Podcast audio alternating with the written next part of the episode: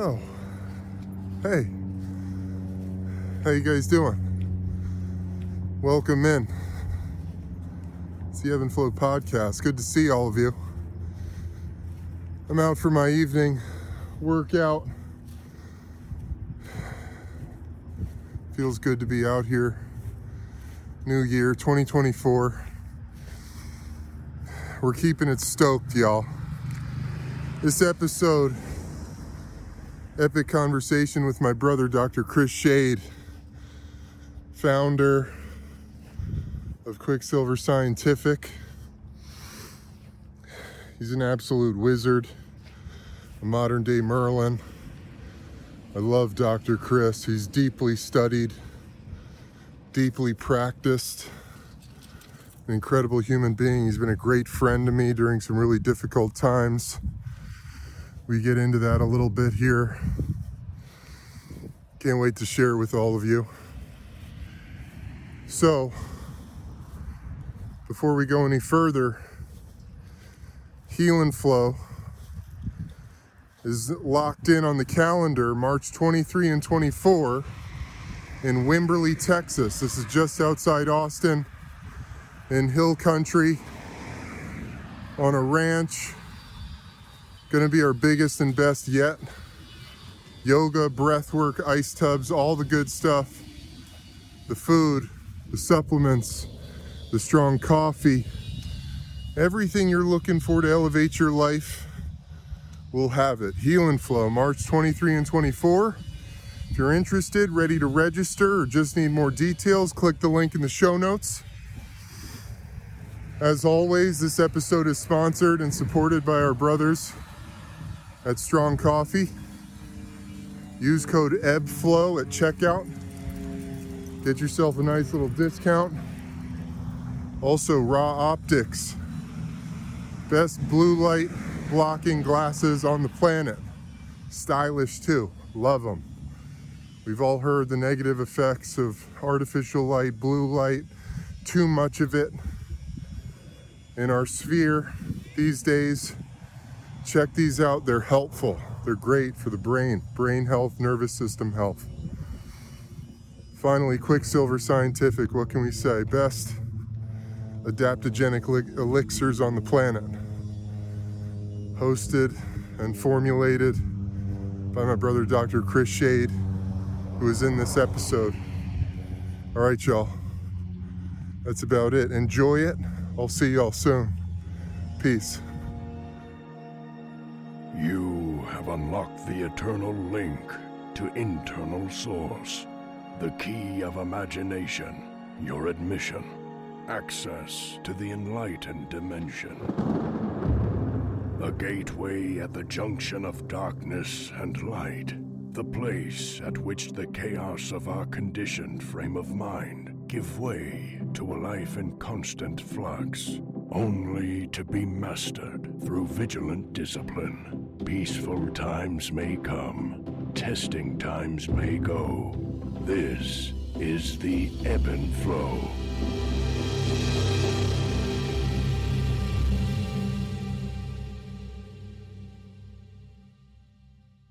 Dr. Chris Shade, super grateful to be here with you, man.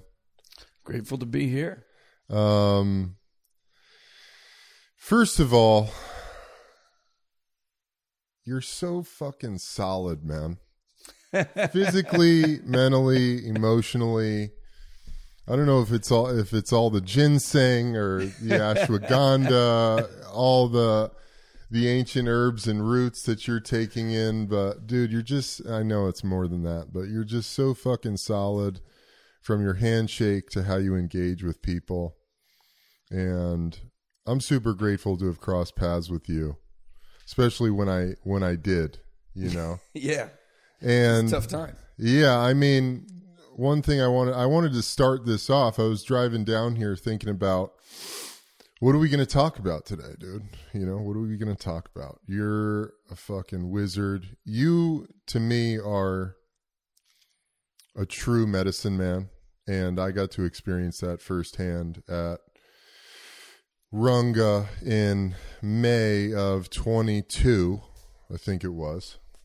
Yeah. And I was fresh going through a divorce and just completely deconstructing, like falling apart moment to moment. Mm-hmm. And uh, it started off, there was this panel that I think the title of it was Follow Your Heart or Following Your Heart. And I shared about what I was going through at that time. Mm-hmm. And after the panel, felt like okay, felt, you know, somewhat together. I took a big hit of THC, Mm-hmm. walked out to this lawn, and all of a sudden it was like my whole life started to fracture. Mm-hmm. The re- my the reality around me just went like and I was doing everything I could to just breathe and feel my feet on the ground. And you were having a conversation somewhere back here, and I'm looking out at this empty field, and it's totally descending on me. This complete breakdown is descending on me. And I start to hear you. I could hear you in conversation, but then you started to do this this you had this almost convulsing thing that you were doing, this happening. breath, this belly breath thing that you mm-hmm. were doing, and I was like, why the fuck is Chris doing what I'm feeling right now? Like, what's going on here? And I made my way. I, I just, there was nothing, I couldn't be of any more use to anybody that day. And I found an empty room and just went in there and was sobbing, writhing, felt like my soul was coming out of my body, thought I might have a heart attack, my back hurt. I was holding yoga postures and breathing. And a buddy of mine came in, Gino, and he's like, he was just holding space for me while I was mm-hmm. going through this complete breakdown. And I said to him, I was like, go get Dr. Shade Yep.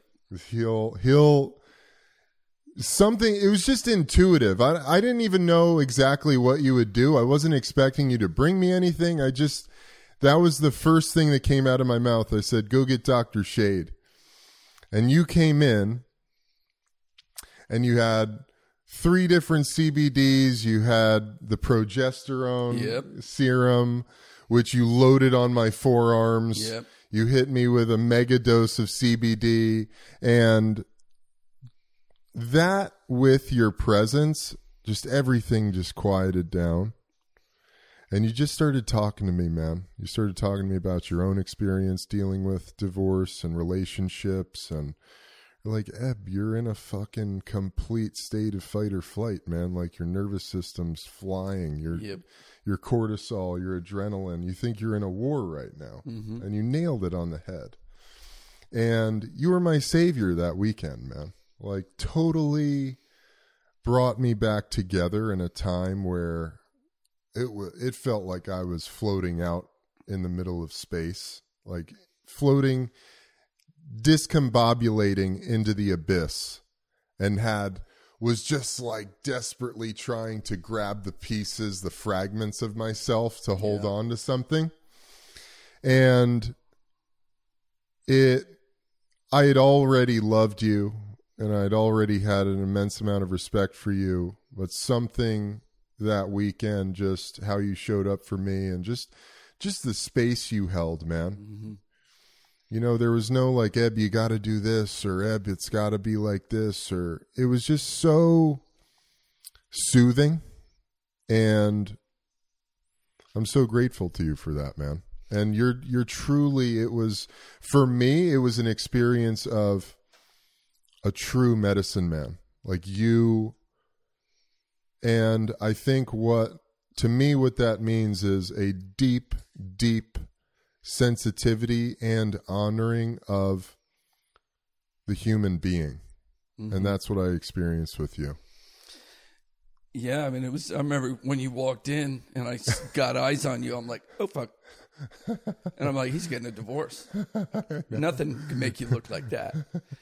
And then uh-huh. when you're out out in the field there, and I looked at you, and and you know, it's, uh-huh. this is what happened. Yeah, you know? yeah. And I was just with you, and started going through the healing with you, and it just it just spontaneously happens as long as you're present, coherent, and solid and whole. Then you can lend you know space to somebody else for that energy to come through to them. Uh huh. You know, and yeah, there's substances we use, and you know, progesterone. There's nothing like that for bringing down panic. Dude, that was the best anti-anxiety Yeah. med I had ever taken. Oh, taken. it's stronger than everything. yeah. Yeah, It was spectacular, yeah. dude. But I want to talk to you about that, man. I want to talk to you about your journey through your own life and Mm-hmm. coming to that coming the the knowledge you've acquired, the experiences you've been through that have led to your ability to do that or to tap into that Yeah. place in yourself. Yeah, and that's a funny thing. You know, a lot of people they look at me. Uh, like I remember when I first met Kelly Brogan. You know, she's a radical, radical chicken. Uh huh. And I'm like, and here's the microdose. And she's like, wait, hold on. And, you know, in no time, I had her taking all kinds of shit and she's just like opening way up. But when I first met her, you know, she was like, wait, no, uh, the shaman don't do it like this. And I'm like, look, this is the microdose. We're slowly opening things up. And, you know, just in a couple of minutes, the point of the whole thing was she goes, God, I thought you were just going to be this square PhD scientist, right? So a lot of people might think that, and, you know, I kind of play that on TV, but then as you get to know me, it's always been a parallel path. I mean, you know, I was, uh, uh, I, you know, started going through high school and into college as a, you know, agnostic, you know, and I didn't really believe in anything, and uh, and you know, dropped some acid and had classic religious experiences. Took a big dose of mushrooms, had complete ego death, all the stuff that people are doing now. You know, this happened in the late '80s to me, and on that first trip, I started seeing energy all around me, and I was I was alone, and I'm in the woods, and I'm watching the fields of thought hit the plants and come back to me, uh. and I was like, oh my god, nothing that I thought is true is true, uh-huh. and this is the reality. Uh-huh. And from that moment on, I started this parallel path on a spiritual journey, mm-hmm. and you know, first it was you know Taoism and Zen, and then it was uh, alchemy and uh, Western Hermeticism, and then came back to uh, Tibetan Buddhism while I was doing a lot more of the Taoist work. Uh, I was uh, in a Chen style. Uh, that's the old Tai Chi and Qigong lineage from Calif- from uh, China, and I was with this Chinese grandmaster and learning all that stuff, and you know started getting into this uh, Tibetan Dzogchen path, and after a lot of work like that, then I had the first Kundalini opening hmm. where, and because I'd done, a lot of people have a hard time with Kundalini, like it gets up and gets stuck wherever you're stuck and they have uh-huh. fevers and everything. I didn't have any of that because probably because all the Taoist work and, and that opened up my energy heavily. Hmm.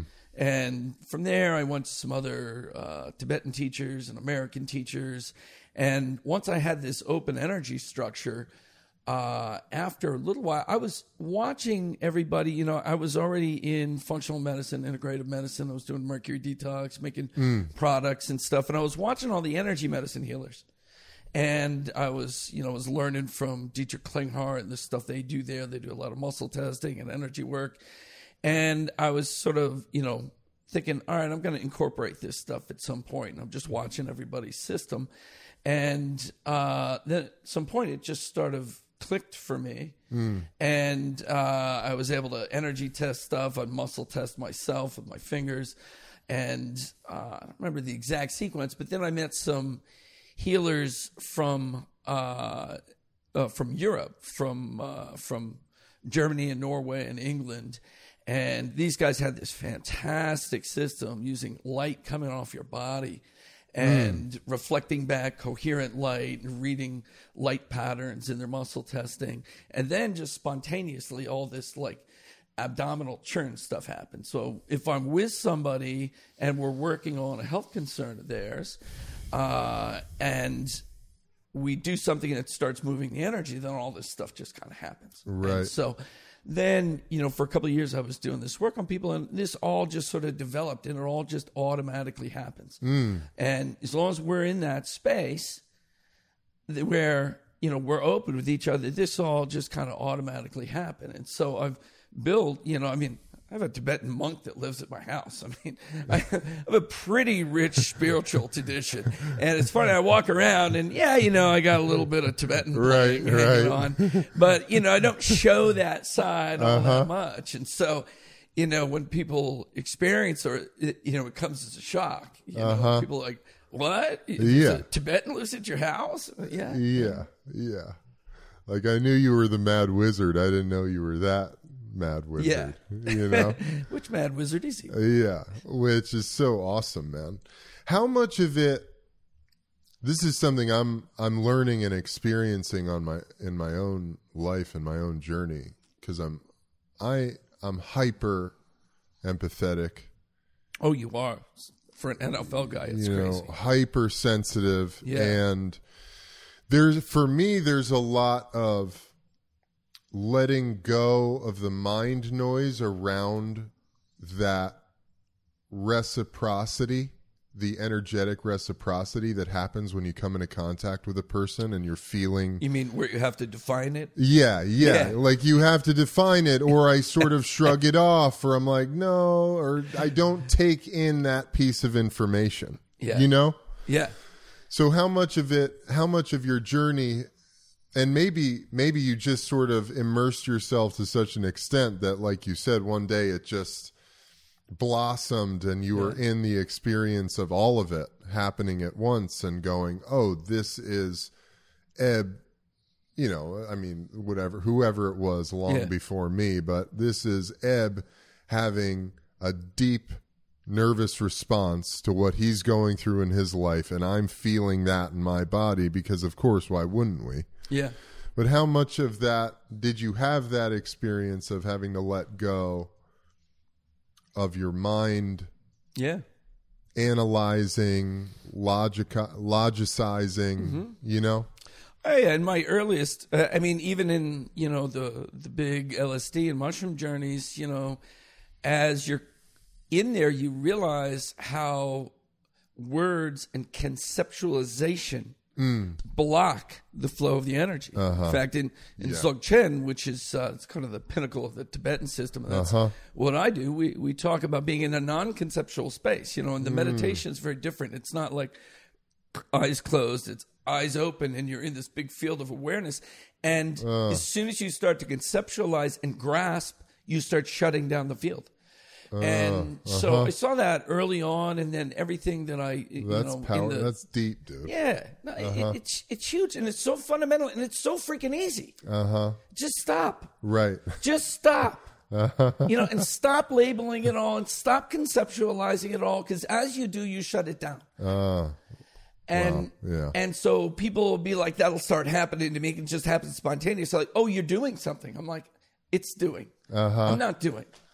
you know, it's just happening. right. You know, and there's times where I come with, together with somebody, I perceive this thing, and I know, all right, we're gonna have an exchange here. We're Mm. gonna do some work. Mm-hmm. Uh, but yeah, I don't conceptualize it, and I don't decide. I mean, yeah, I know you need some progesterone, you need some CBD, you need Sure. to calm that all down. Uh huh. But I'm not like, you know, and then I'm gonna like put my mind into his spine and do this, you know, and then uh, you know, I- you just let it go. I mean, Yeah. you know, I might do a mantra here and there to, you know, get a certain kind of energy flowing, but Mm.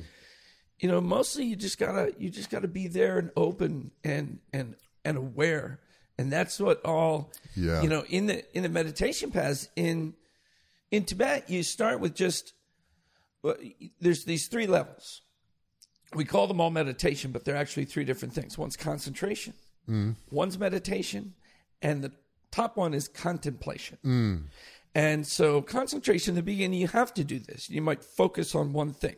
You look at a dot, you look at a Sri Yantra, look at the Tibetan letter A, count your breaths. You're just trying to shut up the monkey mind so it's not uh-huh. running around. It gets used to being still.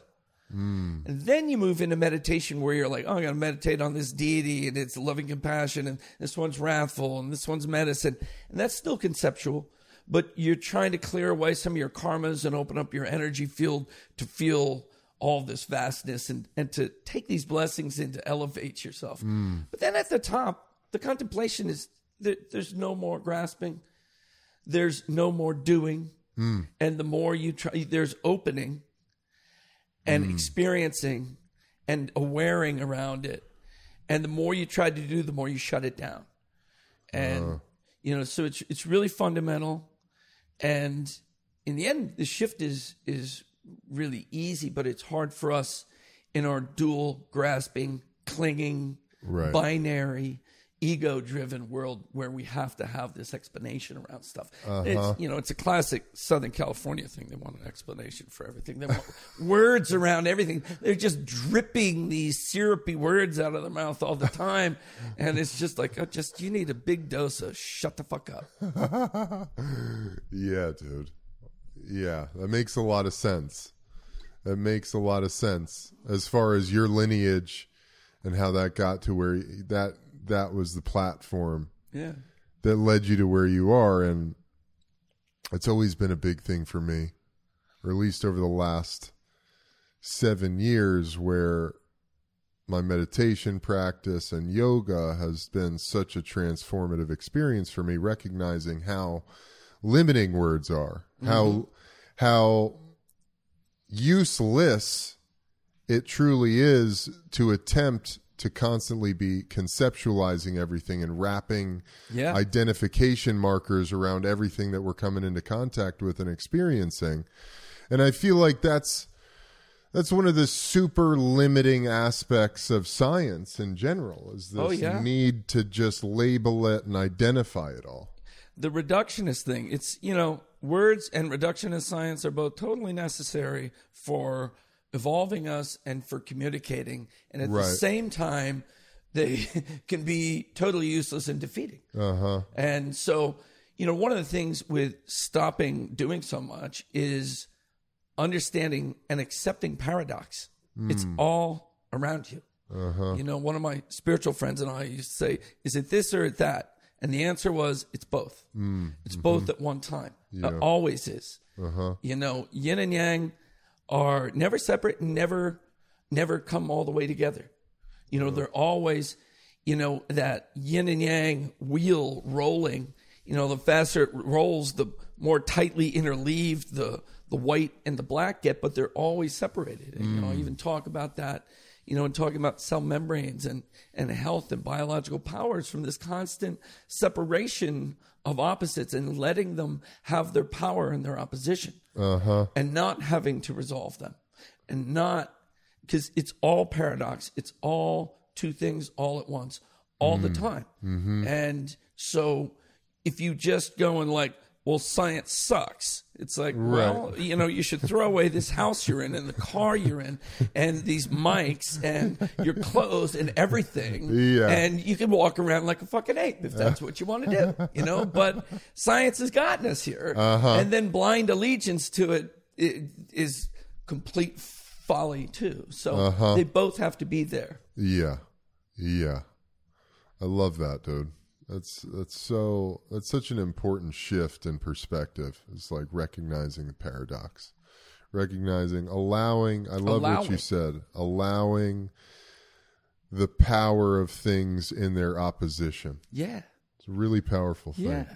Yeah, and that's how everybody likes using the term alchemy. Oh, it's I'm a food alchemist. Blah blah blah blah. blah. You. alchemy is allowing the power and the opposition and using that power to start elevating things and uh-huh. evolving your consciousness or evolving the medicines that you're working with. And then hmm. eventually you get into the metals alchemy and stuff. But all that you know getting to those perfect medicines and the stone and stuff is all depend on you getting there. Hmm. And so there are always opposites are core of alchemy. Love that, dude.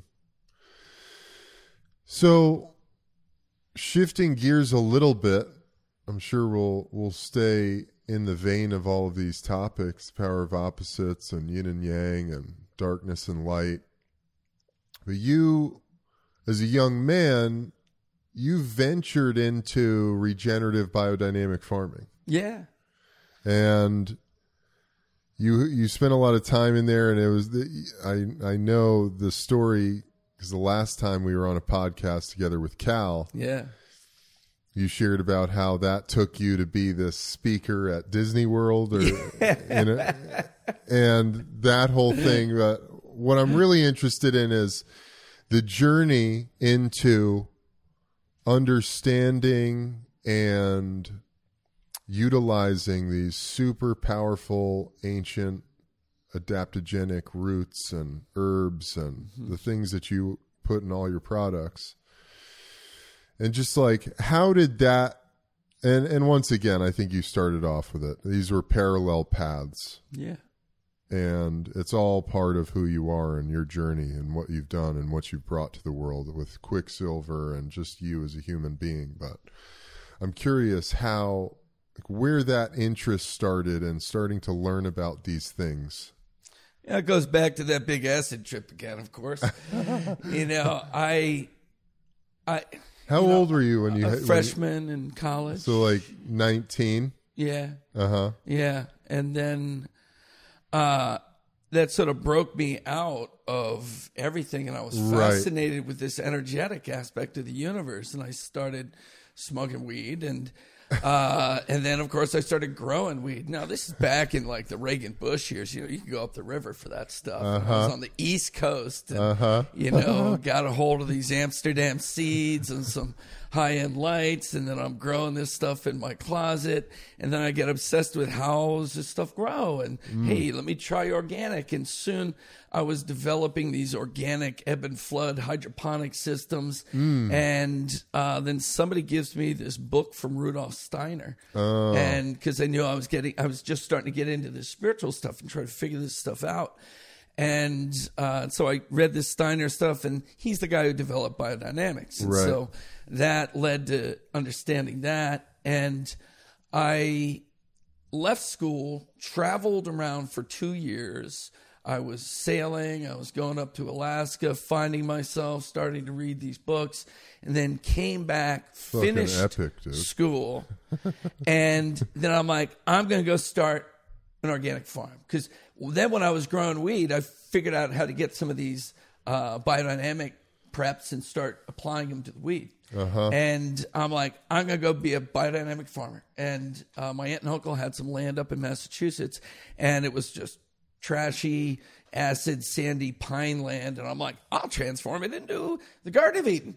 and went up there and started doing that and started using biodynamics. And there you're learning, you know, these polarities again. You've got this downward earthy energy that you're that you're hmm. building up to grow roots and leaves and thick stems, and then you're getting that. So that's this sort of lunar earthy energy, and then you're flipping the pole and you're driving upward airy solar energy hmm. to have these things come up and flower and and make fruit. And it was a great application to the weed. I really learned how to moderate those energies and uh, and just started using energetic tools then. And there was a great book at the time called Secrets of the Soil, and it was documenting all these guys using all these energy techniques on the land, uh, from you know towers that project you know you plug them into ley lines and they project energy around to radionic stuff to uh, sound and light aspects hmm. and the biodynamics. So we started doing all this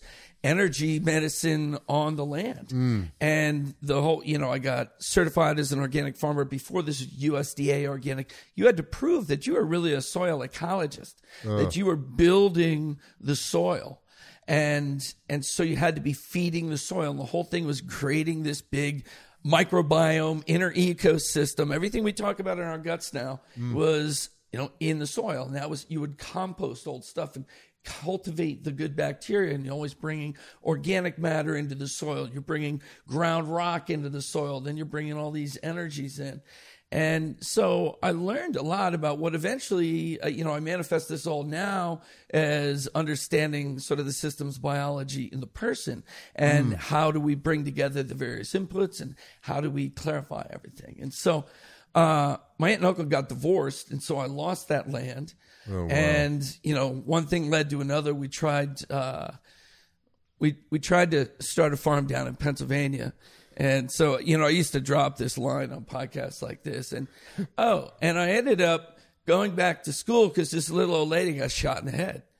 Oh, That's like this horrible freaking story, right? What? You know, really weird, you know. And we were trying to start this farm, and uh, it was on my friend's father in law's land. And this father in law's son, so this guy's stepbrother, was in his garage flashing his piece to his friend, and it goes off, and it goes through a wall, off a tree, off a house, right through this woman's head. what? Crazy, What? crazy turn. Like, and it turned out it was like the only woman in the world that loved him. And, you know, he would take her garbage out all the time. He'd fix her house and do everything. It was like, you never know how this stuff's going to go. That's like kind of dark. Yeah. And so we shut that all down and I did a stint as a stonemason for a little bit and then I went to the Rodale Institute. Yeah, and I learned Scottish uh, random rubble Of masonry course you from a did, dude. Scottish master mason. of so course, dude. of course, you know. course you so did that. I was doing that, Uh-huh.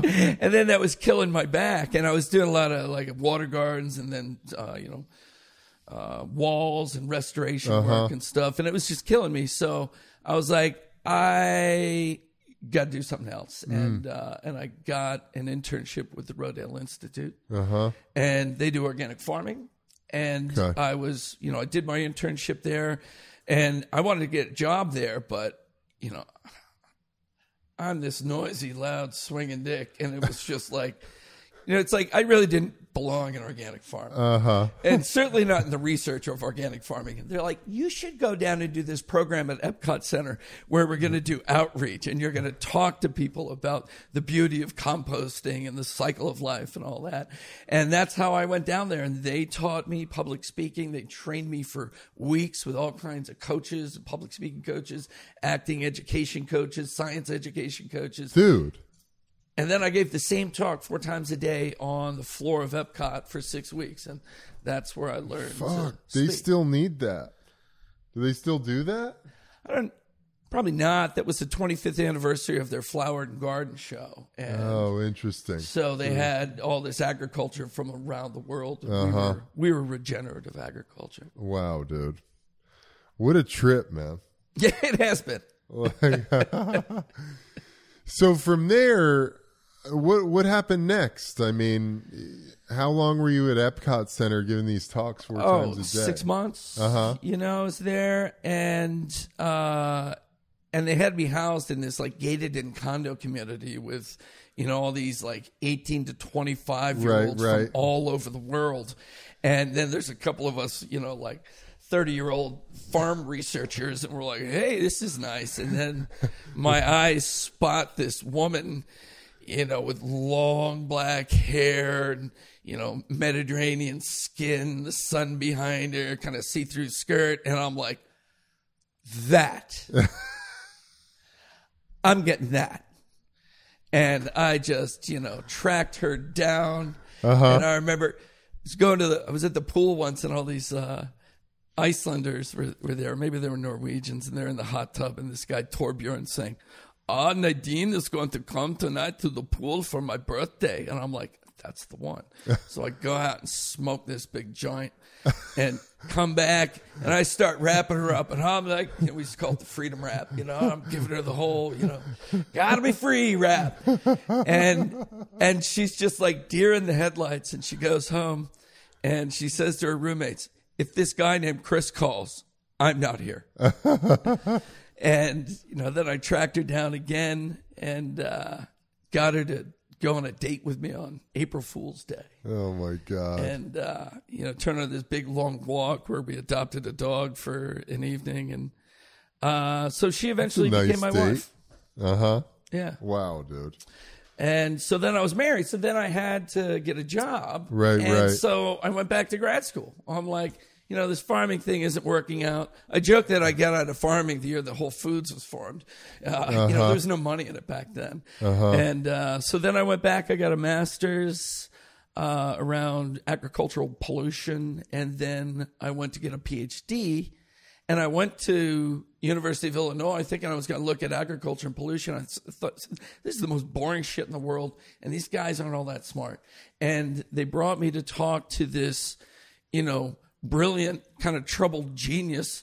Uh, it was an MIT PhD that worked. Uh, there was a professor, and he did mercury global cycling of mercury. And I'm like, now this dude's smart and this is interesting. And he said, You good in the lab? I'm like, Sure am. He said, Can you develop me a mercury speciation system? I'm like, Absolutely. What's that? and I just went to work, you know, beg, borrowing, stealing equipment from all over, all the old guys, all the old labs in uh, in the department, and developed out the testing for the, the stuff we call the mercury tri test now. And that was first environmental, and then I wanted to get back into people, and so we applied it to uh, looking at fish based and amalgam based mercury in people, and patented that in grad school. And, you know, at the same time, parallel path, I was studying all this Tai Chi and Taoism. I got turned on to the Buddhism there. I was doing alchemy around gold. People call like white powder gold, ORMUS gold. You can buy hmm. these, you know, lower levels of it up in Santa Monica and Venice now. But I was doing all that parallel and got my PhD, got my patent, and the university wanted me to go start a company to commercialize the patent. And so that is how I started Quicksilver Scientific. And I, my spiritual Wow, teacher, dude. Dennis Waterman, was like, "You're going to move to Boulder." And I'm like, "Yeah, old man, whatever. How do you know I'm going to move to Boulder? I'm going to move where I'm going to move. When I found the job, I'm going to find." And he's like, "Yeah, you're going to move to Boulder." And so I tried like everything under the sun, and nothing's working. And then I'm like, "All right." I do have a friend out in Boulder, and I do think it's probably cool. And I'm going to move out there, but I'm going to work for the university, and eventually I'm going to start my company. He's like, "Yeah, right, whatever." And so I moved out. I couldn't get anything, and I had no choice but to start Quicksilver Scientific. And yep, there I was in in outside of Boulder, and I'm like, "Oh, this is absolutely where I should be." Uh You, you're still there? Yeah, I'm still there. Louisville, Lafayette, they're outside of Boulder. I'm I'm really curious about Mercury, and uh, I feel like in this day and age, we like my generation doesn't know a whole lot about Mercury Yeah. because it was already identified as being toxic and you know for fillings and all this other stuff but quit mercury has been around for a really long time and there's been Well, yeah, since the dawn. Of Yeah, time, yeah, I- geologic, but I mean, as far as like humans interacting with it, yeah, you know, uh, and why? They- like, what is it? so there's you go way, way, way, way back, and uh, the Chinese and uh, Indian alchemists used a lot of different metals, and they used mercury a lot. And it's notoriously difficult to work with in those medicinal spaces where you can make it where it's totally non toxic or you can kill yourself. And uh, the European alchemists used a ton of it, and you know a lot of them, you know, died of mercury poisoning. Uh, you know, there's all these people they've dug up and you know tested them, and they're chock full of mercury. They're al- alchemists and stuff. Uh, Interesting. and it was used in medicine the Chinese and the Ayurvedics to power up this system, but in uh, in Europe they were using it as an antimicrobial, and they would use it for syphilis. It's really good for killing syphilis if it doesn't kill you. And uh, and there was a lot of controversy on how to use it and if it's good or if it's bad. A lot of people, like Paracelsus, was like, "You're crazy if you use it," and he actually came up with the term, a quack. Oh, A quack is somebody uses quacksalber, quicksilver, uh. mercury. Quacksalber, quicksilver means liquid mercury, right, right. and the German was quacksilver. And anybody who uses mercury in medicine is a quack, and it was a negative connotation. Ah. And then fast forward a couple hundred years, and these dentists, these French guys in the late 1800s, they were trying to figure out a better way to fill cavities in. They used to have to pack gold leaf in there and it would take forever and it was too expensive for, for most people. And they figured out that you could mix mercury and silver together and just push it into this little void. And Yeah. you know, maybe 1870, that's a decent technology, right? Uh-huh. And there's immediately, they, they talk about the three world wars in, in dentistry, and there were the three amalgam wars. And uh, right then, there was a big split. And people were like, Are you out of your minds putting mercury into people's mouth? Why in the world would you do that? And there was the American College of Dental Surgeons and another group, and they split over this issue. And the one that were like, yeah, let's do that ended up sort of taking over. Hmm. And then they made amalgam okay. And then, you, you, you know, and it wasn't, it was really stupid. And then, you know, decades later, there was another split over that. And now we're in the last one. We're finally getting rid of it. But unfortunately, we're getting rid of it not originally because people were like, "Oh, that's toxic." They're like, "No, I don't want the gray fillings. I want the white ones, which are the composites we right. put in now. We put like epoxy in there now, uh and so that's kind of why it's gone away. But now on the world stage, uh, it's being phased out everywhere, and they they just had a ruling. Uh, in Europe, where it's going to be phased out of all dental use uh, in Europe. So, what's the significance of it? So, mm-hmm. you know, mercury is is a wicked and weird toxin. Hmm. It attacks your body in a in a number of different ways. Hmm. Uh, but the worst is probably what it does to the nervous system, and it's known like the term "mad as a hatter." Hmm. When you start getting enough mercury into your brain, uh, yeah, you could have like variations in your uh, visual field and auditory problems and taste problems, but it acts on the glutamate receptors, which are what make you anxious. And so the early symptoms of it are anxiety. You're always kind of like wiry and up there. Uh, but eventually it kind of makes you paranoid. And you, this is one of the problems with toxicity is once it roots in you, especially mercury, you start having these patterns in your mind that are helping you stay away from the answer. Uh, So I would see early on people would come to me and you could see they're all like tweaky and they're coming up and they're like, "Well, Doctor Shade, I just I want to ask you. I got so many symptoms and." You know, I was just wondering if you know. And I'm like, yes, it's mercury. I can see it all over you. You know, and then you'd you'd tell them yes, and they're like, what do you do about it? I'm like, well, I got the answer. Here's what you do: you take this, this, and this, and they would just run away.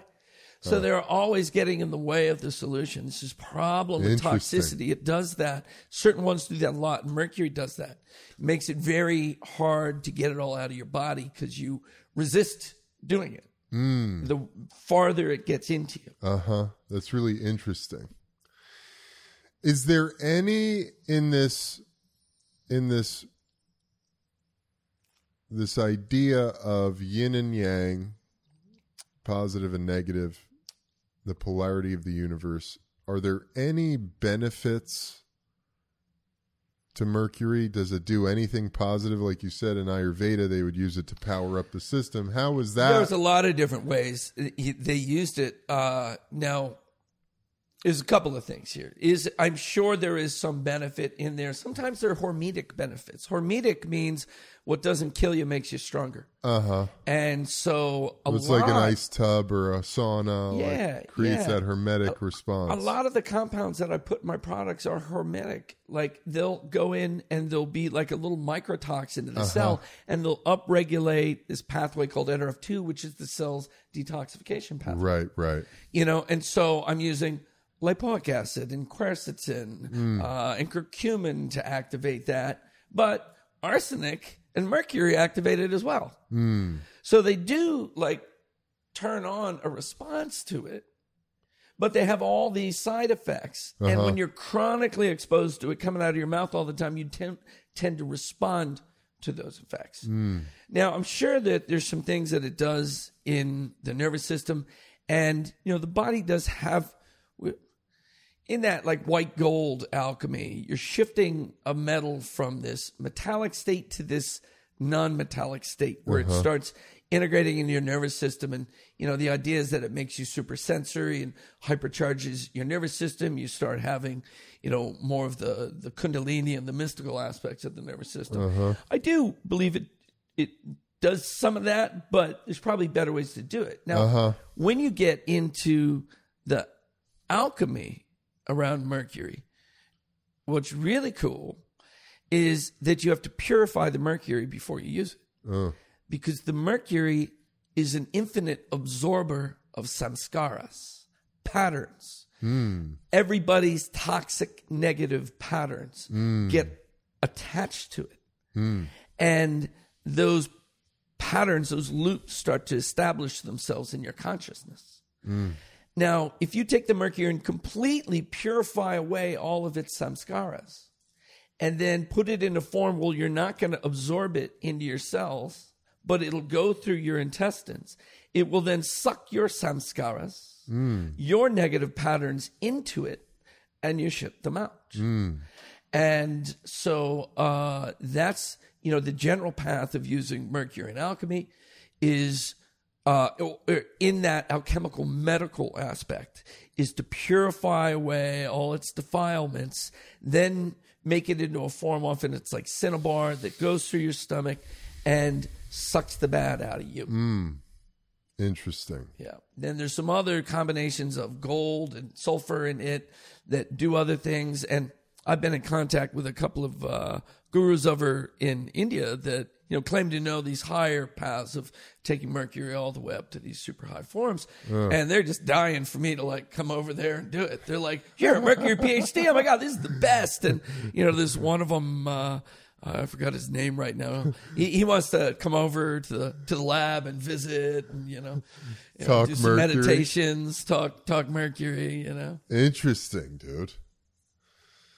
It's the other the other part of that question would be in nature or in the universe, even you know, more more macrocosmic perspective. There's you know positive and negative. So is Mercury just a poison? And what would be the other end of the spectrum? Super medicine. You know, like a Uh-huh. alchemical regenerative medicine. Uh huh. Yeah. So it has those two. It definitely has the poison pole, and it has this potential uh, as this super restorative. And Uh-huh. that, you know, when I get done clearing mercury out of everybody, I'm going to go. How many make people? mercurials. I even got one recently, and you know, Oh, remember really? Mindy was like, "Are you out of your mind?" I'm like, "Have some faith, huh?" Trust. Have you? How many people today are walking around with two high levels of mercury? A lot. Uh, a lot. Now, your your two main forms you're getting it from it used to be vaccines, amalgams, and fish. Uh huh. Now it's amalgams and fish, but amalgams are going away. Uh huh. And so it kind of depends. If you're older, you'll have them. If you're younger, you'll have the white fillings. And if you're poor, you'll have them because you know Medicaid only lets you put mercury in your mouth. They won't Perfect. pay to have non-toxic alternatives into your mouth. Oh no, it's wonderful. Uh, so you know anyone who has the amalgams has a potential issue from it. Those hmm. those are really bad. There's one form you're swallowing all the time that's polluting your liver GI system and the way you detoxify. Then the other form you're inhaling and that's polluting your brains, polluting your cells, hmm. blowing up mitochondria, blowing out your kidneys, mm-hmm. uh, blowing out your thyroid. But fish has become sort of the largest source, and now we're you know we're down in Southern California. You got a lot of that. You guys are eating a uh-huh. lot of fish down here, and it's not like all fish are the same. The fish higher up on the food chain have the highest amount of mercury in it. Hmm. So swordfish, big tuna, shark. They have 10,000 times more mercury than a sardine or a kipper, or an uh-huh. anchovy, or even the, you know, the, uh, you know, small any small whitefish or even small uh, salmon they're all pretty low so when you go up high is when you get it you know and it's funny you know you, you probably know I, I did the mercury detox for tony robbins mm. and tony robbins went from being a, Did you really? Yeah. Because he was like Yeah. fucked up by. it. yeah no i was the guy who did him Oh my god. Yeah, dude. Sage course, gets, gets me out. There. And it, you'll hear it on some of the podcasts, you know, about, yeah, this guy, Dr. Shade, Quicksilver Scientific. And yeah, Dude, his, I his love wife that. Shade, uh, his wife Sage found me. And, uh, but he went from being a vegan yeah. to being paleo. And you know, those guys, they're all like eating from, you know, the vegetable. They can't go to the hoof, Right, can't moo right. and stuff. So they go to the fin. uh huh. And uh-huh. He was eating tons of fish. He yeah, about and this. you know, and uh, a guy in his team had this mistaken notion that higher up on the food chain, you're higher away from the ocean floor, Right, and the right. ocean floor is where all the heavy metals sink to. But it's actually quite the opposite. Uh-huh. Well, I mean, cadmium and arsenic are down there, but mercury's up at the top. And he was eating swordfish and tuna flown in from Hawaii, a nice spiritual center, highest mercury levels on the planet for the fish. And he was just eating that all day long. Uh-huh. And uh, he drove his levels up to 125 parts per billion, where the 95th percentile's like seven. And so he was screaming high, losing memory, fatigued, crushed all the time. And uh, and so we fixed him from that. But a lot of you know, there was before I did him, uh, there was a CEO, and this came in through uh, Dale Bredesen does a lot of uh, early cognitive decline, Alzheimer's work, and he had this guy who was 56 and having early cognitive decline, all kinds of problems, and also metabolic syndrome, fatty liver, blood sugar problems, and stuff. And he did all the normal like feed in all the good stuff for your brain. It didn't do jack for him. And somebody said, "Hey, you, know, you should measure your mercury levels." And uh, and he went to a doctor. He uses our test, and they sent in a test. It was super, super high. And the guy came to me with Bredesen, and Bredesen said, "All right, you do your work and send him back." And we got all the mercury out of him, and oh, he's done. He's better. His brain's fixed. Wow. His metabolic syndrome, his fatty liver is all gone. And uh, Wow, and dude. from then on, Bredesen changed all of his his teaching, and he says, you know, toxins and chronic infection are the biggest thing causing you know decay of the brain.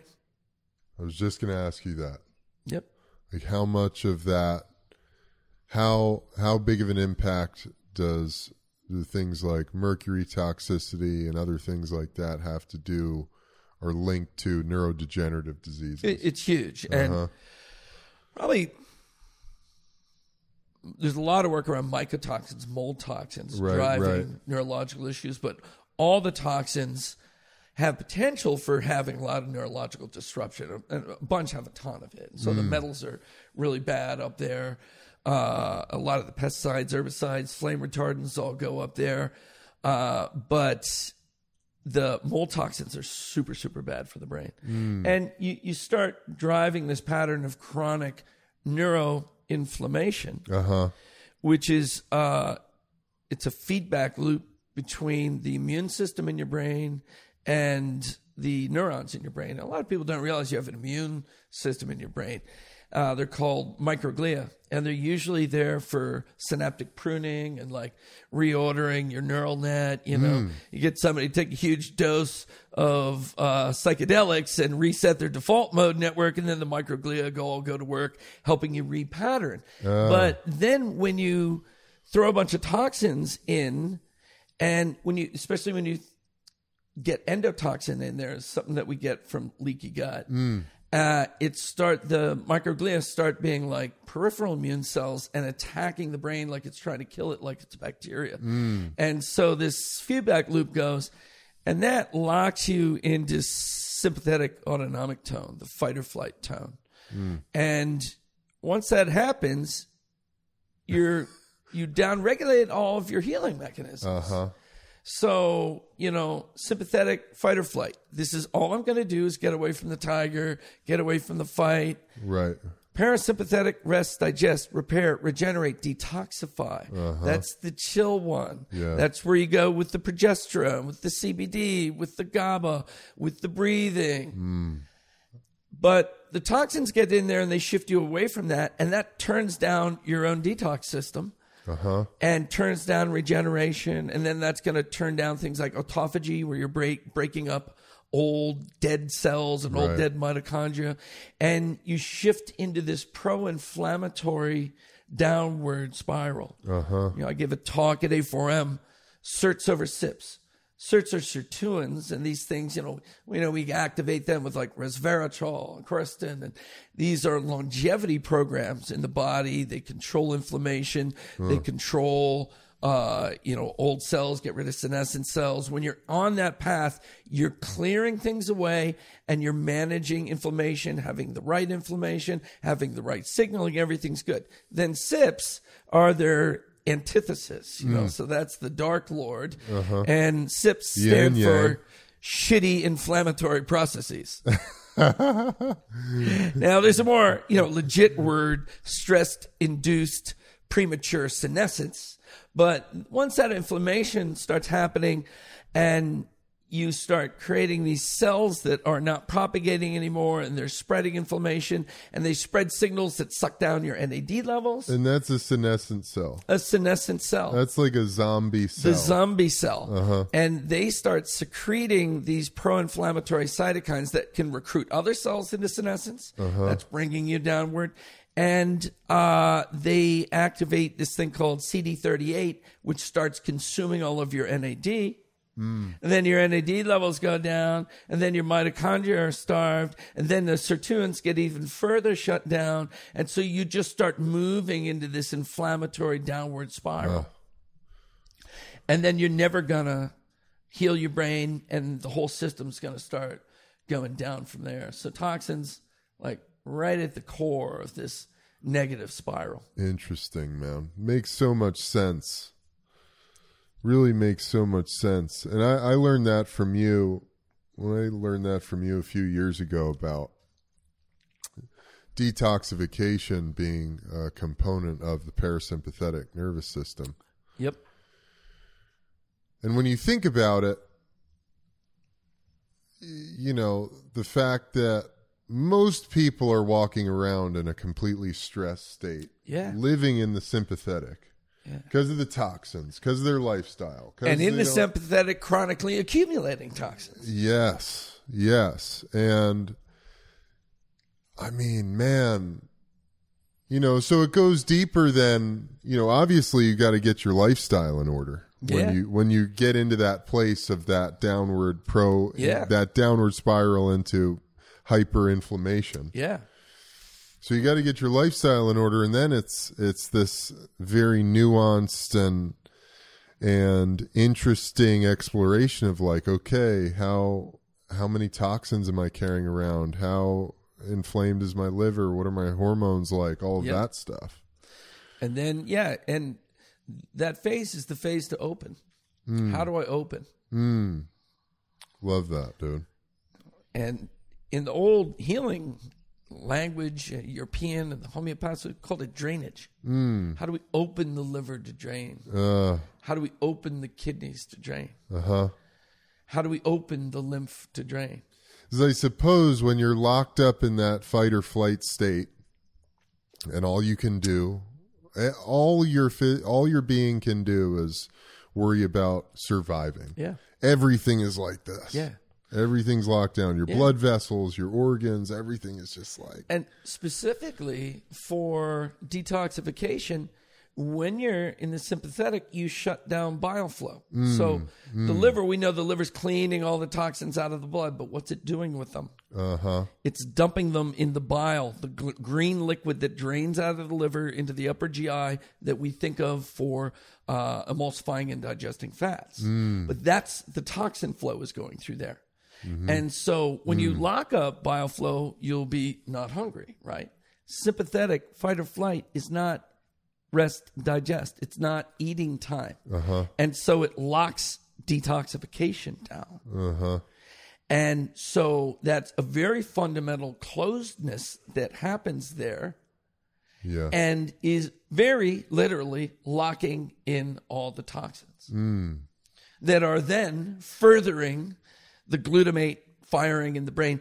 Glutamate and GABA are your fundamental opposites in neurotransmission. Hmm. Glutamate, yeah, we need glutamate because it makes us on, it makes us vigilant, it makes us remember previous dangers, hmm. it makes us know what we're going to do for the day. Mm-hmm. But remembering and danger And overcycling of that is fear and anxiety. Uh huh. So when that's going too much, anxiety is going. Hmm. Then GABA is the opening hmm. side. It is the rest and digest, the peace and love, the Zen neurotransmitter. And, you know, these are fundamental opposites, and one's sympathetic and one's parasympathetic. And you need to be going back and forth between those. Mm-hmm. And really, there, we're, we're saying that your mind has to be able to open up for the rest of you to open up. Hmm. And yeah, we can use some things that help us, you know, the hormones the CBD and the GABA and stuff. But really, permanently, we have to shift our mindset where we're seeing danger in everything. Uh huh. My God, there's my wife. She's going to get me. You know, oh my God, there's my employees. They want something. Oh my God, the FDA's here. Well, that is dangerous. Oh my God, there's a bill. Uh huh. You know, Uh-huh. Yeah. and and we're reacting to everything out of that space, and we have to relax, open up, and allow, and be not so attached to the outcome of every moment. Hmm. You have to realize it just is being. We are just being. We think we're making efforts, but is the universe just unfolding us and we're expanding and doing our thing so that God can see the manifestation of all of his options and all of his possibilities as coming through each one of our individualities? Who says I'm running this? That's it, bro. That's it. Totally, man. And then the stress comes off. uh, totally, totally. I feel less stressed just hearing that. yeah.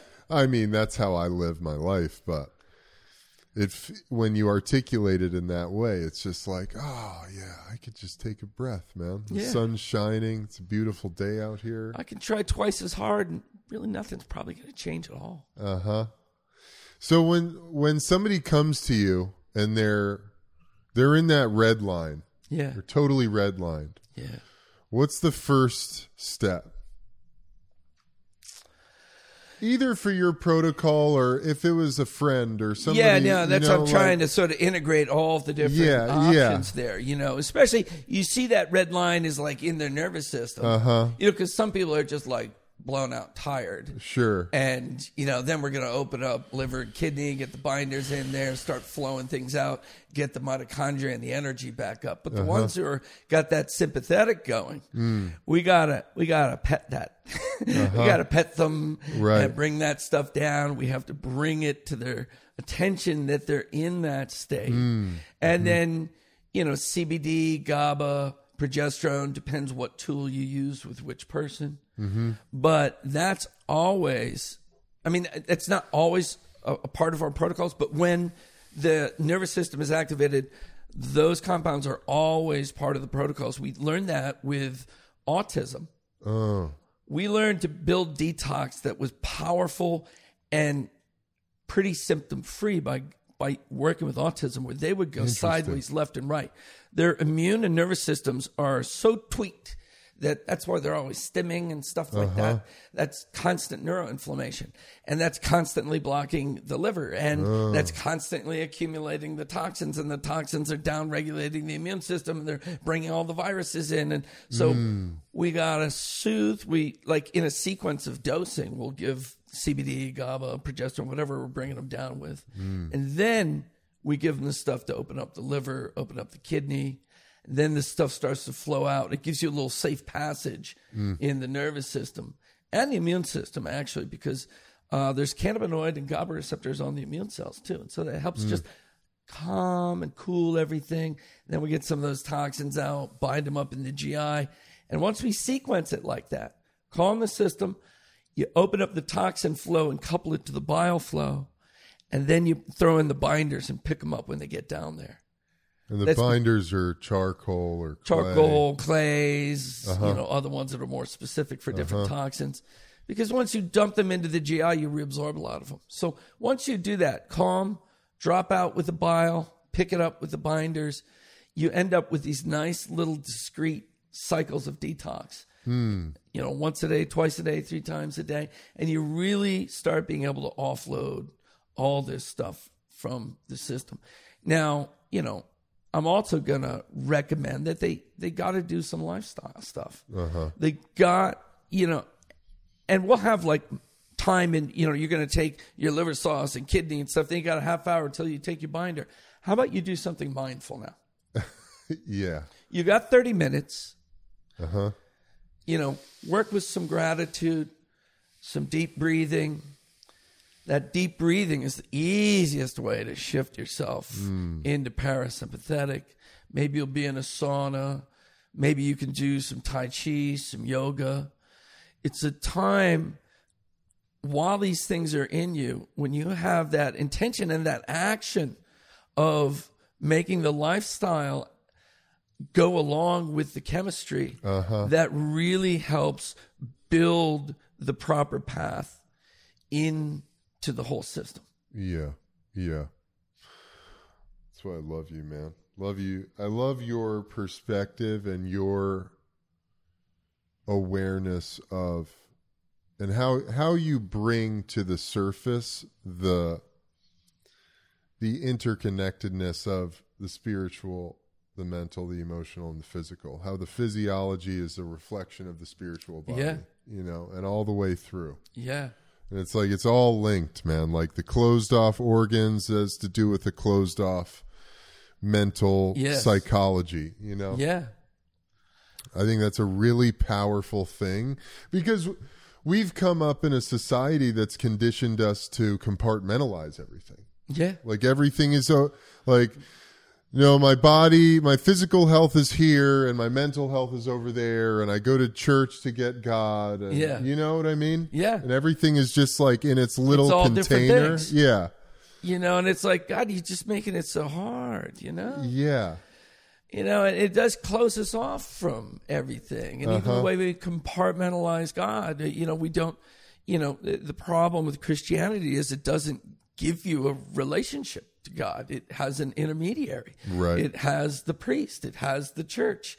You know what I mean? Some, some Christians, you know, have this, you know, direct experience, but Sure. uh, a lot of them are, are broken off, and a lot of us are, you know, are very compartmentalized away from our spirit, mm-hmm. and it's not able to flow through and inform us and tell us, oh, this is what's going on in our field and with these people around here, and yeah, I mean that's that's a compartmentalization that holds everything back. Uh huh.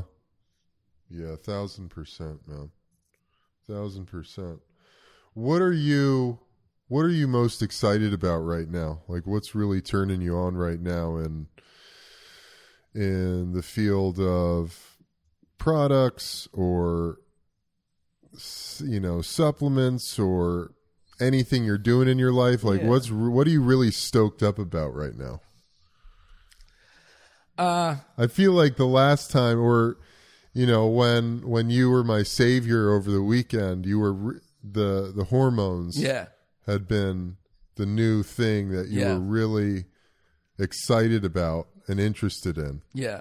And I'm I'm still super stoked on that. It's a slow roll opening them up to the world because of people's fear Sure. of hormones because of some uh, wrongfully done bad press uh, a couple decades ago about something called the Women's Health Initiative, and so people Oh, think they're all getting cancer from hormones. And so the women they suffer so much as they go into perimenopause and then menopause, and the hormones just right the ship, level the ship, and they feel freaking great. Uh-huh. And uh, and I love that gift of bringing that renewed vitality to women. You know, I was giving a talk to doctors last night, and they're like, "So." Why'd you do all this female hormone stuff? And I said, You ever hear the term happy wife, happy life? Nobody ain't nobody happy if mom's not happy. I find if I fix a lot of women, the whole world gets a lot better. And I love that, so. I, I really, yeah, I mean, I, I love women and uh, I love their energy. I love their glow. I love what they are. Mm-hmm. yeah. And I hate to see that light go out. When Uh-huh. you bring it back on, it's just great for everybody. Totally, so man. that's still hot. Uh, and, and we're doing a big, we got a whole online, uh, courses about teaching the practitioners how to use these things and how to do that. And so that's all going to launch in the next uh, month or two. So there's a big mode of education right now around the hormones. Yeah, yeah, that's the that's the wall you got to get over. You got to educate the doctors to be comfortable with it, and they got to educate the patients to be comf- comfortable about it. Uh-huh. and but you know, once they start doing it, oh my god, the the reviews you get back, it's like it just changes their lives. And it's and it's a beautiful thing to be able to have those uh, available now. But there's some other stuff we're doing. Probably the three hot things. There's that. There's post COVID has been a disaster for people, and so many people are really sick, and there's these chronic circulatory issues. Uh, you know, did this come from the virus? Did it come from the vaccines? What's going on in there? There's a lot of weird stuff uh, in the microscopy of the blood uh, that we're seeing now. And so these people that have that, you know, how do you break that all down? And there's a combination of resurfaced chronic infections you know, we talk about a microbiome in our gut, but we have a microbiome inside of us, and they're living in these biofilms, and there are all kinds of different creatures that are basically negative, but you have them sort of at bay. Uh huh. And after different immune suppressing events, like COVID was, they'll come out of the they'll come out of the cave and start running things. So you've got this combination of these chronic infections. I mean, these could be all Lyme-like organisms. They could be viral organisms. There's a lot of aquatic parasites and funguses that live in us. So there's a mixture of these things up. There's hypercoagulability. The blood cells all sticking together, uh, and you know these cardiomyopathies and stuff. And so I've been working on trying to reverse those uh, with like that cardio formula. Uh-huh. We have that. We have a new version of that that drops blood pressure down, you know, 10, 20 points in 10 minutes. That's and that's been huge for these people. And then we add in, I've got a new antimicrobial, uh, we loosely call crypto claw, because it's got cryptolepsis and cat's claw and artemisinin in it. And it handles these chronic things really, really well. Uh, and, uh, and EDTA, which was used as a metal chelator, but it's also got biofilm breaking uh, aspects. It's uh, nitric oxide upregulating. It's anticoagulant, and so it's been really of great use. So those three there in those tricky, you know, post COVID sort of long hauler type of things has been helpful in in you know super helpful in those therapies. Then we're gonna start doing uh, sublingual nanoliposomal peptides. Oh wow, dude, that's cool. How is that? How is how is the delivery? I mean, I've only taken peptides either injected or combo. I mean, Yeah, you know, so yeah. So how you gonna get it in there? And then, you know, it's uh, my normal bag of tricks. You know, I'm gonna make these little lipid nanoparticles, and they're gonna go right across the oral cavity and the capillaries in the circulation. They'll, you know, be absorbed in the stomach, upper GI. And these liposomes are these little cells, like you know, they're made out of phosphatidylcholine. Same thing your cells are made out of, but we make them super, super small. And you got your peptide in there, and it'll sail right across the barriers and in. Because normally the peptides go to the GI and they get broken down to the GI. sure, sure. BPC 157 can go to the GI, but is mostly to heal the GI, uh, less systemically. So the liposomes enable you to get something systemic that you normally would break down in your GI. Like that's how we get glutathione into the body. And so we're going to do, you know, epitalin and thymolin and, uh, you know, BPC 157 uh, all these things that are regenerative peptides and more in what are called the bioregulatory peptides, the ones that were figured out in Russia that, that really have shown to be able to extend life really nicely. Love that, bro. Sounds like a good plan. Sounds like good stuff coming up. Um, it's awesome, man. Um, And lending, lending help to the psychedelics industry, you know, trying to get them using some of these delivery platforms so that they can have a, a faster onset and uh, a more stable onset. These uh, particle technologies, they tend to get everybody's blood level pretty similar. Mm. I mean, you know, when you're taking mushrooms or something, Sure, it's just I mean- like all over the place. Like, I only took one cap, I'm tripping balls, or you know, I took five, I don't feel anything. You know, it's that GI variability. Can you speak to that? So that that has to do with GI variability, like Yeah. why a small woman could take a large amount of mushrooms and have X effect, and a large man, say me, could take one stem and cap and have perhaps an equally strong effect. And Yeah, well, not really having to do much with like body composition or anything like that, seemingly. Yeah, so there's two things. There's one is how does it get in? That's the bioavailability. Uh-huh. That's the GI effect, is how much you're absorbing it. There's also some enzymes there that break psilocybin down to psilocin, which is the active one. Mm. Right. So there could be a GI difference, and maybe this, you know, the small little woman's barely absorbing any, and most of it she's just shitting out later. Uh huh. Then there's the whole neurological differences w- how much we need to trigger these big responses. Uh. And that is a mixture of your neurochemistry and your, your spiritual uh. life. A lot of hmm. us, we just need the mem- just need a reminder. Right. Just You know, like a little tap. A little tap. Remember that? You're like, oh yeah. Oh yeah. yeah. I I remember God. I Uh-huh. remember my unity with Him. I remember these fields flowing through me. I remember the synchronicity. Uh huh. Yeah. And some people need, you know, more of a mallet. Kick the door down. Yeah, yeah. Interesting, man. Yeah, that makes a lot of sense. Is there any, do you see any future where Quicksilver is developing, um, you know, psychedelic Yeah. substances, products You know. I, I tried to get into the cannabis world and we made these great deliveries for cannabis, these sublinguals. Uh-huh. We made, uh, I, you know, designed the beverage systems for Molson Coors' cannabis beverage in, Oh, wow, dude. uh, in Canada. Yeah. Uh-huh. It was Truss Beverage. It was a combination of Hexo cannabis and, and Molson Coors. And, uh, they came to me to design the emulsion system for that. Hmm. The most beautiful cannabis drinks up there. But fact of the matter was, people just, you know, it's so early on in legalization, they just want a big fucking bag of weed and they want to smoke it. You know, and if they get to an edible, they want a gummy. They don't want this high end stuff. yeah, yeah. And so it didn't really go all that far. Uh-huh. And, but I spent a lot of time on it. And then the psychedelics are coming, and I'm like, oh man, I, I can make a little nanoparticle MDMA, liposomal acid. You know, I can work with the, the mushrooms, and you know, we can get uh, DMT in. We do all these different things, Hmm. but you know, are they ready for it? right, right.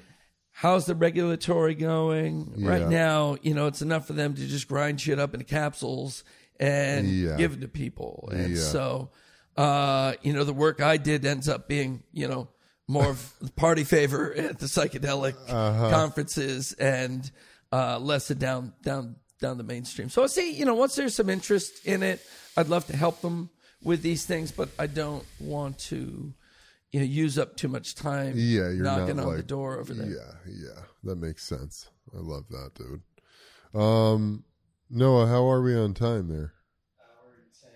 Oh, perfect, man. Well, wrap it up with anything you want to, you know, anything you feel compelled to share with these listeners. I know a lot of people are would love to they're big fans of Quicksilver. I know that because of me. I'm always talking about it and sharing about it. So anything that, you know, you want them to know or Yeah, What I mean, you got coming know, up? If we just, you know, summarize, you know, what what we've been talking about, you know, we're talking about our essential nature that we have to get to as an open one. mm-hmm. And when that openness is there, the growth just starts happening. Everything becomes meditation. When we stop this game in our mind that we're doing and we're doing and we're doing that, we're doing that, we're doing that. But on the other hand, these toxins that are in us are moving us farther away from our openness. Mm. They're reinforcing our closedness. Mm. And so we need to get the toxins out. we need to open ourselves up. I mean, I'll never forget when I got my amalgams out and I started taking this stuff that clears all the mercury out of the GI. I realized that I was like, I was contracted around my GI. And all of a sudden, I'm just like hanging out, you know, uh-huh. man spreading, as they say, uh-huh. you know, and I'm like, and my hara, my GI is like open up, and I'm like, oh, oh, I feel the world through that. That uh, great? Mm. You know, and that we need to cultivate that emptiness and we need to do the chemistry work for detoxification in us. Mm. But first and foremost is is the mind and pulling the toxins out of the mind stream, poison the poisonous mm. patterns, the poisonous self-doubt, the locking ourselves away from the people around us and locking ourselves away from the nurturing. We mm. have to nurture ourselves. Mm. And that nurturing is a big, open, loving world. One of the things that we do is a mistake in biohacking, especially early biohackers. They were like sympathetic about everything. You know, I'm going to do this and I'm going to do that. And then I'm going to do the cold plunge. And then I'm uh-huh. going to do this thing. And then I'm going to put this machine on my head. And, you know, and it's this freaking job that they Right. got to do. And they're all sympathetic about it. You know, I had a, a dear friend of mine. I was getting working on her Mercury. She's a big CEO and stuff. And and I said, well, we got to get you into parasympathetic. And she goes, mm. I rep upregulate parasympathetic several times a day. And I was like, that was the best fucking quote ever. there is everything wrong with what you just said. Totally. That's the problem. And so back to our paradox and allowing dude. paradox. Mm. Allow that we have to do and we have to allow. We have to do and we have to be. Do be, do be, do. There was this great, this great Indian metaphysics of, uh, you know, he's a quantum physicist. I'm trying to, Goswami. Something Goswami. Uh huh. And he was in What the Bleep. Then he had his own movie, which Hmm. was so beautiful. And he talks about, you know, his experience of enlightenment. And then, you know, he talks about times to do and times to be. Hmm. Times to do and times to be. Do be, do do. And it's profound. And those are the signs that we have to hold up hmm. and allow them to be coming naturally. It's time to do, it's time to be. That is naturally going to let you open up. And then whatever path that you want to, whatever meditation path is going to bear fruit for you hmm. once you allow that space. Hmm. Love that, dude. Doobie. Doobie, doobie, doo. doo. Amit Goswami, and then one of the great moments, you know, out of the blue for me, I was in the lounge, the United Lounge at DIA. I was about to do an international flight. And, you know, I just watching this movie of his a couple of times, and I hear over the loudspeaker, Mr. Amit Goswami, Mr. Amit Goswami, your wheelchair is ready. And I'm like, no fucking way. There he is. Oh my God. He's sitting there right next to me and he doesn't hear any of this. And I'm like, Dr. Goswami. And hi. And beautiful, sweet energy just reeking off of him. And he was pretty old at that point. And, you know, I went got his wheelchair for him, took a picture, got to talk to him for a little bit. Dude, I love that. Yeah. What an awesome moment. Yeah, it was beautiful. I love that. You know, and he had one other. He has this great, see, it's like emotional. He has this great line that he opens up his movie with. And he said, The world is not a world of things, it's a world of possibilities. Hmm. He says, Possibilities for what? Possibilities for consciousness to choose from. Hmm. And consciousness is choosing these things for us hmm. More than we're choosing them.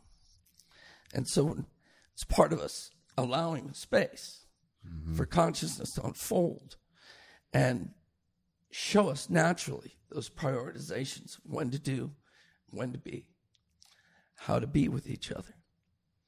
Consciousness shows you mm. and tells you.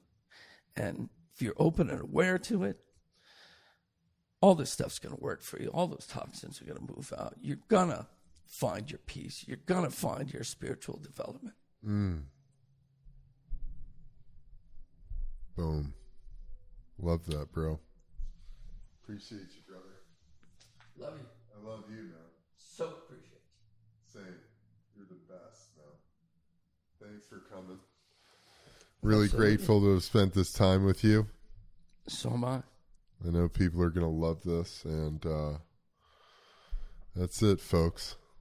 Lots of love to you guys. Thank you to Dr. Shade, the wizard. Love y'all. Peace.